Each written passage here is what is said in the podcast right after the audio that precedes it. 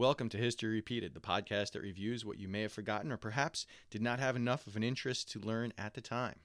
I am Jimmy LaSalle, and I am here with history expert Gene Anzanakis, and we're going to jump right in. We're going to get right into the Articles of Confederation, why they failed, what was the straw that broke the camel's back to bridge us to the Constitution. So, when people talk about government and politics, and specifically the Constitution, they talk about it in the sense of this boring topic that's going to put you to sleep.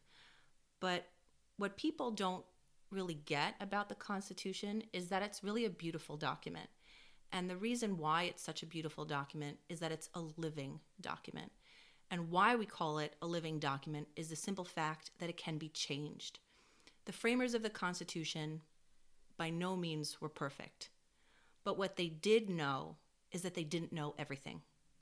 And so they provided a way for the Constitution to be changed, but not to be changed easily or at the whim of the people, which I think is really important. And what people don't often know is that the Constitution was not this country's first government. Our first attempt at democracy and self government failed, but we call it a beautiful failure. At the very least, it was an attempt at self government, it was an attempt at a democracy, and for the time was completely different to every other government on earth.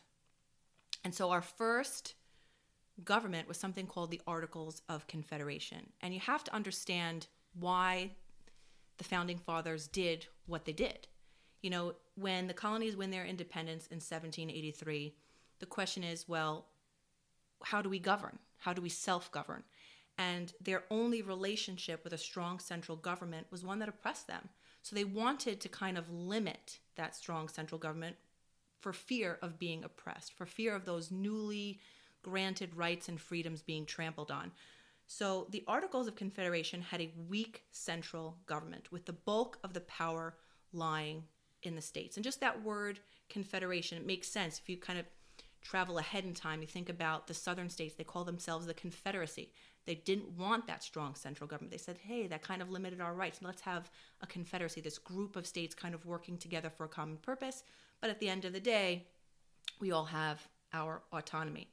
But for the Articles of Confederation, they're written in 1777, but they're not improved or passed until 1781.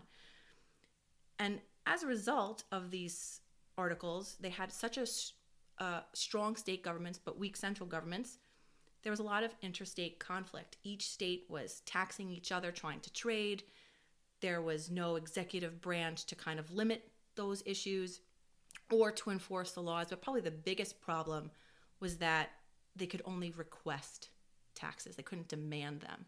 You know, the equivalent would be you going to the store, purchasing some items, you go to check out, and they ring on them up and they tell you, This is your total. Uh, would you like to pay? How many people would actually pay. He would say, Thank you very much. I'm taking my things and I'm leaving.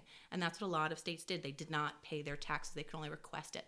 So we say that they lacked the power of the purse. Uh, but one particular event was something called Shays Rebellion, and it was a rebellion over taxes and trade. And because there was no standing army, they couldn't put it down. And so it became obvious hey, we have to change these articles. But that was impossible because 13 out of 13 states had to approve. You know, that's impossible. Think about when you want to go out to dinner with a group of friends. There's 13 of you. Are you all going to agree on a restaurant? Is somebody going to be a little miffed because they didn't get what they want? Of course. And so that's what the colonies uh, were facing. And so ultimately they decided we need to just get rid of these and start from scratch. And that's where the Constitution kind of comes into play. So, what kind of a problem did they give you um, or give them when they were looking to to change it? Like, did they just get to a point where we're not doing this we got to do something else or what happened? How did they how did they get to that? Well they basically kind of locked themselves in the room and didn't tell anybody what they were doing. You know thankfully you know james madison we call him you know the father of the constitution he took impeccable notes and a lot of what we know is from those notes. And it became abundantly clear you know we we ourselves we need to take care of business. And we need to just throw these out because 13 out of 13 states had to approve to amend the articles. A simple law, you had to get 9 out of 13, more than a simple majority. It was impossible. And so what they decided to do was to create a series of compromises in order to get the job done. And so you get a little bit of what you want, you get a little bit of what you want, and at the end of the day, we can achieve our goal. But the problem with compromise is that you can only compromise so much. At the end, you're going to have to deal with those issues head on. And a lot of those issues that the founding fathers didn't want to deal with head on or probably couldn't deal with head on in order to get people to agree and sign their names to this paper, things like slavery, for example. All of those issues will eventually come to head later on. But, you know, we'll talk about those in, in, in later podcasts. So, what they ultimately decided on was let's use a federal system. So, federalism is the sharing of power between your federal, national, central government. All of those terms are interchangeable, and the state governments. However, and this is a big however, even though power is shared, it is not shared equally. When push comes to shove, it is the federal government that reigns supreme. And there's something in the Constitution called the Supremacy Clause, which basically states that no state can pass any law that goes against a federal law. So when push comes to shove, we're in charge. You have your rights, you have your powers, you can do your own thing to an extent. But when we say this is it, that's it. So interesting. In, in today's day and age, you have the legalization of, let's say, marijuana going state to state, but it's still not federally approved, right? So that's the federal government choosing not to put its foot down on that. So if the federal government went to states like Colorado, for example, and says, hey, in the United States of America, this is not legal, you can't do this, it would lead to a series of lawsuits. Other states, neighboring states, have brought forth lawsuits against those states who have the legalization of marijuana, saying that's creating crime or it's creating problems. But the federal government itself has not stepped in. They can, they have the right to, but they haven't. Hmm. So the Articles of Confederation were pretty toothless. Um, they there was a lot of weaknesses. They lacked the power of the purse. Um, they had no executive branch to enforce the law. There was no standing army. You had these kind of local militias. And so Shays Rebellion was basically a year long rebellion in Western Massachusetts. You have farmers who are pretty infuriated. They are large in number, it's about 4,000 farmers who their their goal is to kind of um, seize this federal armory. So they have these weapons now to arm themselves because they're furious. They're angry about the taxes. They're angry over these debt collectors who are basically seizing their farms if they can't make their payments. And it's embarrassing. You your government cannot put this rebellion of angry farmers down and so this particular event is what actually motivated george washington to leave his private life and re-enter the game of politics ultimately you know eventually leading him to become the first president of the united states when the articles are thrown out and the Constitution is created. And so we, we call Shays Rebellion that deciding factor as to why the articles couldn't just be changed, they had to go.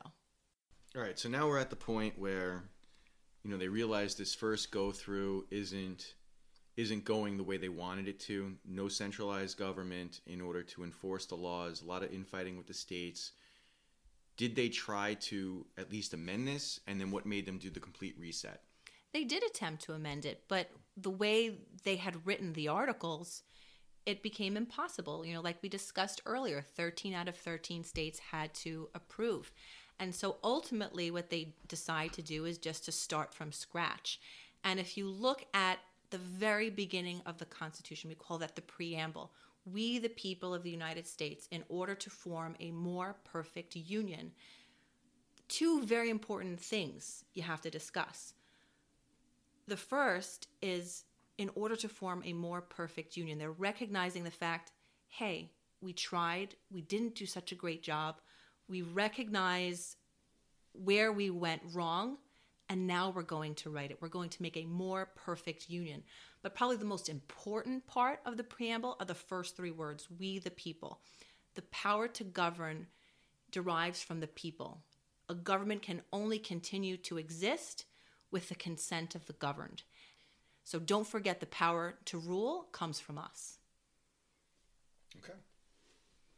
So what were the first the first steps that they took now? What what the biggest mistake that they made the last time was not a central government, but now you can't just have an all powerful government because this is what you you were just you were just in England and you had a king. So now you don't want to have a- exactly so you know? basically they they take a series of steps to limit the capability of this newly created strong central government to oppress them so they they look at enlightenment thinkers and they take a lot of those ideas and they throw it into the constitution so the states are in agreement that there needs to be a strong central government but they want to limit how much that strong central government can oppress them.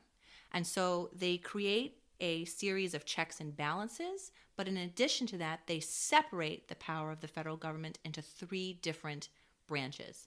So you have the executive branch, which is basically the president, you have the legislative branch, which is Congress, and you have the judicial branch, which is the Supreme Court. And each of those three branches has a way of checking the power of the other branch.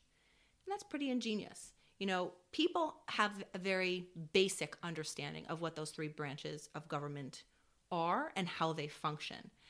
So, the executive branch is the office of the president, the vice president, the various federal departments and agencies that the president appoints. The legislative branch, the most basic function that they have is to write the laws. But there is so much more to the legislative branch. You know, when I was a full time teacher, one of the lessons that I did on the legislative branch is that I would, you know, give the students uh, a list of all the roles of the legislative branch. And I would divide the kids into groups, and they would have to dissect that form and come up with three of those powers that made the, le- the legislative branch so strong or the strongest branch.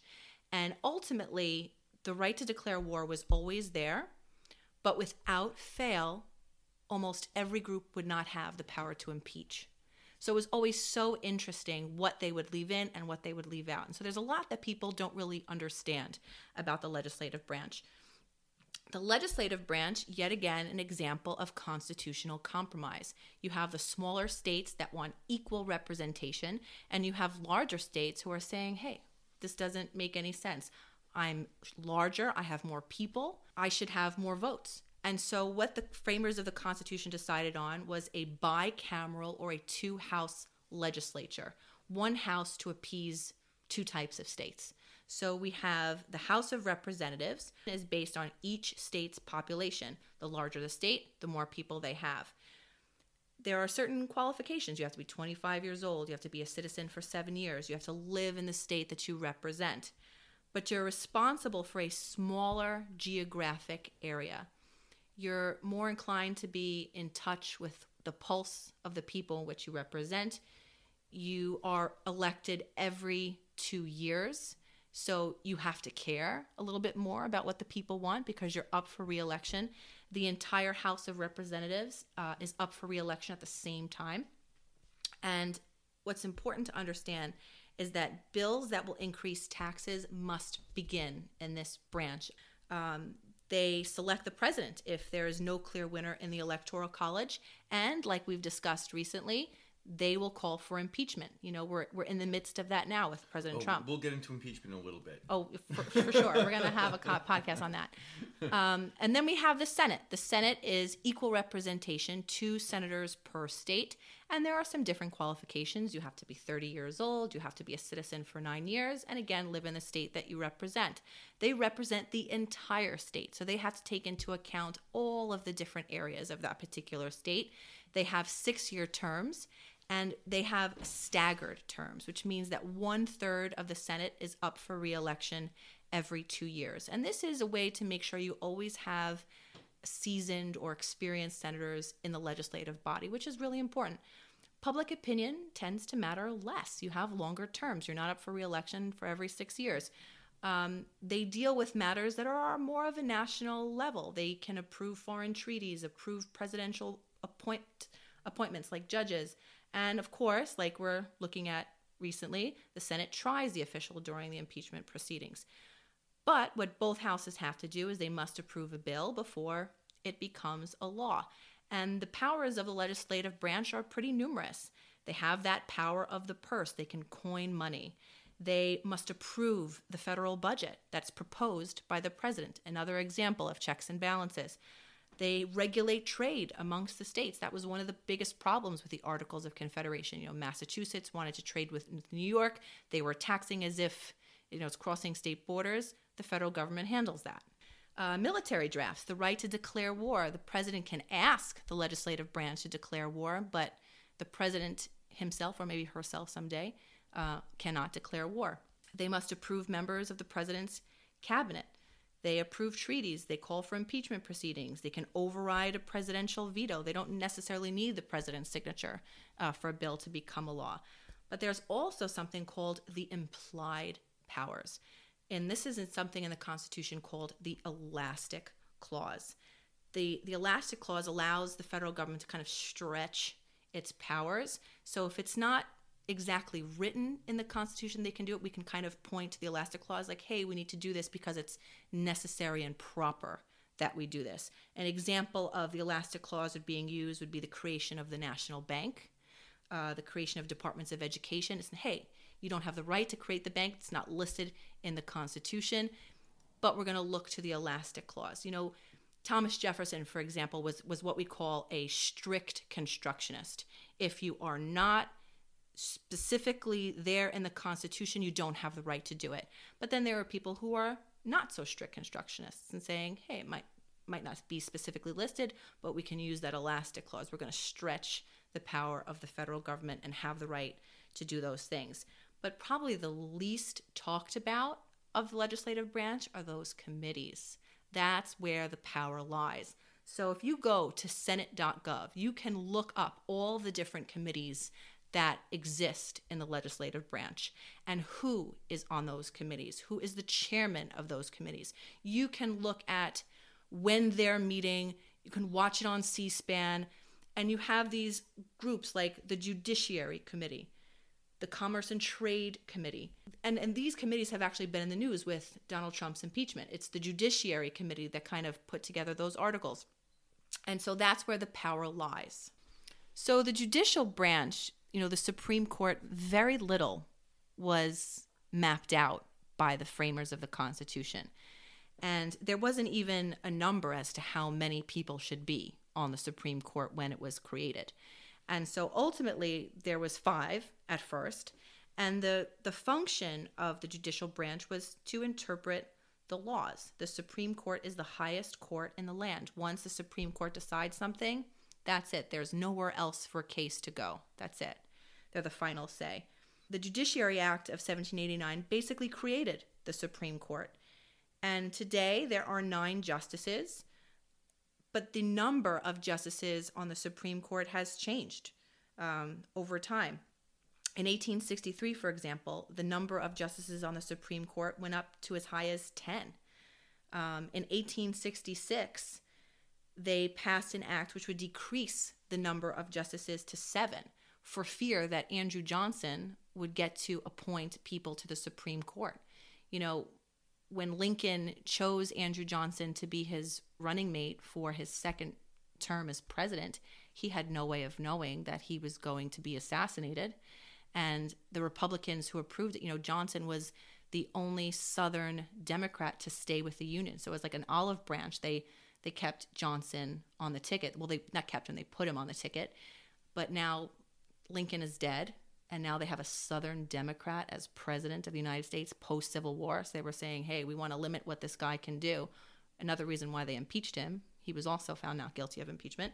Um, but basically, when somebody resigned or died, they just didn't replace them.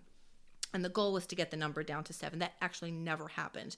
The number got as low as eight.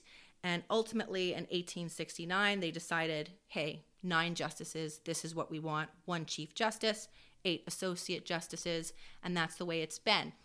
Presidents have looked to increase it. You know, in the 1930s, FDR hoped to pack the court with as high as 15 justices in the hopes that they would, you know, find his New Deal constitutional. Uh, but that, of course, did not happen. The judicial branch gives themselves their power. The case itself is not important, but what the Supreme Court establishes in that case is something called judicial review. And it gives the judicial branch the right to declare something constitutional or unconstitutional. You know, you think about a football game, you have two teams, but probably the least talked about sometime sometimes is the referee, but the referee can have the greatest impact on the game. And that's what the judicial branch acts like, the referee. Some a call is good, a call is bad, this can happen, that can't happen. And so that's what the judicial branch does. They have judicial review. Only the Supreme Court can overturn previous Supreme Court case rulings. An example of this would be in 1886, Plessy versus Ferguson, which established segregation. You can have separate but equal. And of course, in 1954, you have Brown versus the Board of Education, which overturned Plessy versus Ferguson. So the only thing that can negate a previous Supreme Court ruling is another Supreme Court ruling. Okay, great. So I have two questions. So, one, why was it so worrisome for Johnson to appoint someone to the Supreme Court? And then also to tie this all together, was there a moment like Shays' rebellion where this new form of government was tested? Sure. So it's a big deal for any president to have the opportunity to appoint somebody to the Supreme Court. Unlike the executive branch or the legislative branch, your term is for life in the judicial branch. So once you are appointed, once you are approved by the Senate, you have your seat on the Supreme Court until you die or until you choose to retire. Now, like presidents, or really all elected officials, Supreme Court justices can be impeached. So it's important to understand that you know you can be removed from office, but there is a process. You're not being elected by the people.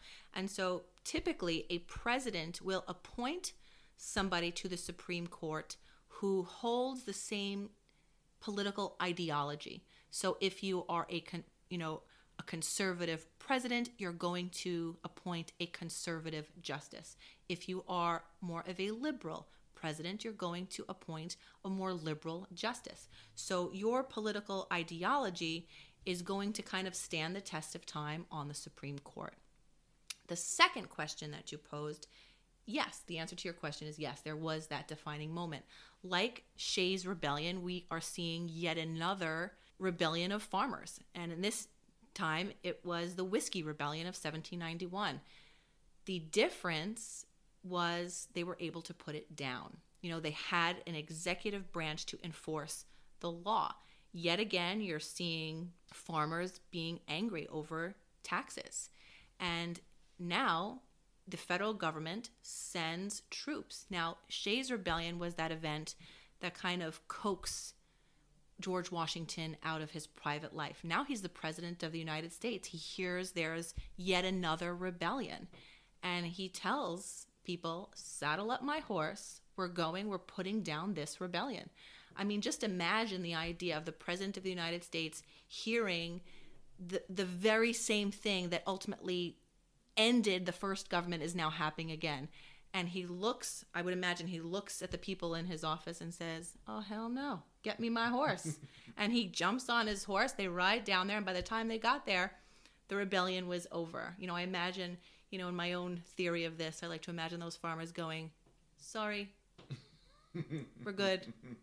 Taxes are in the mail. All right, Jeannie, thank you so much for explaining that part to us. Um, we have a good understanding of how we kind of got to the Constitution, the separation of powers, which I guess we can get into more detail on that too, but the future podcast. Next time, we're going to talk about the executive branch. We kind of broke down the legislative and the judicial branches today a little bit more, but we're going to find out if it's if it's uh, how it is to be the boss and if it's good to be the boss, and if the boss is always right. Join us soon.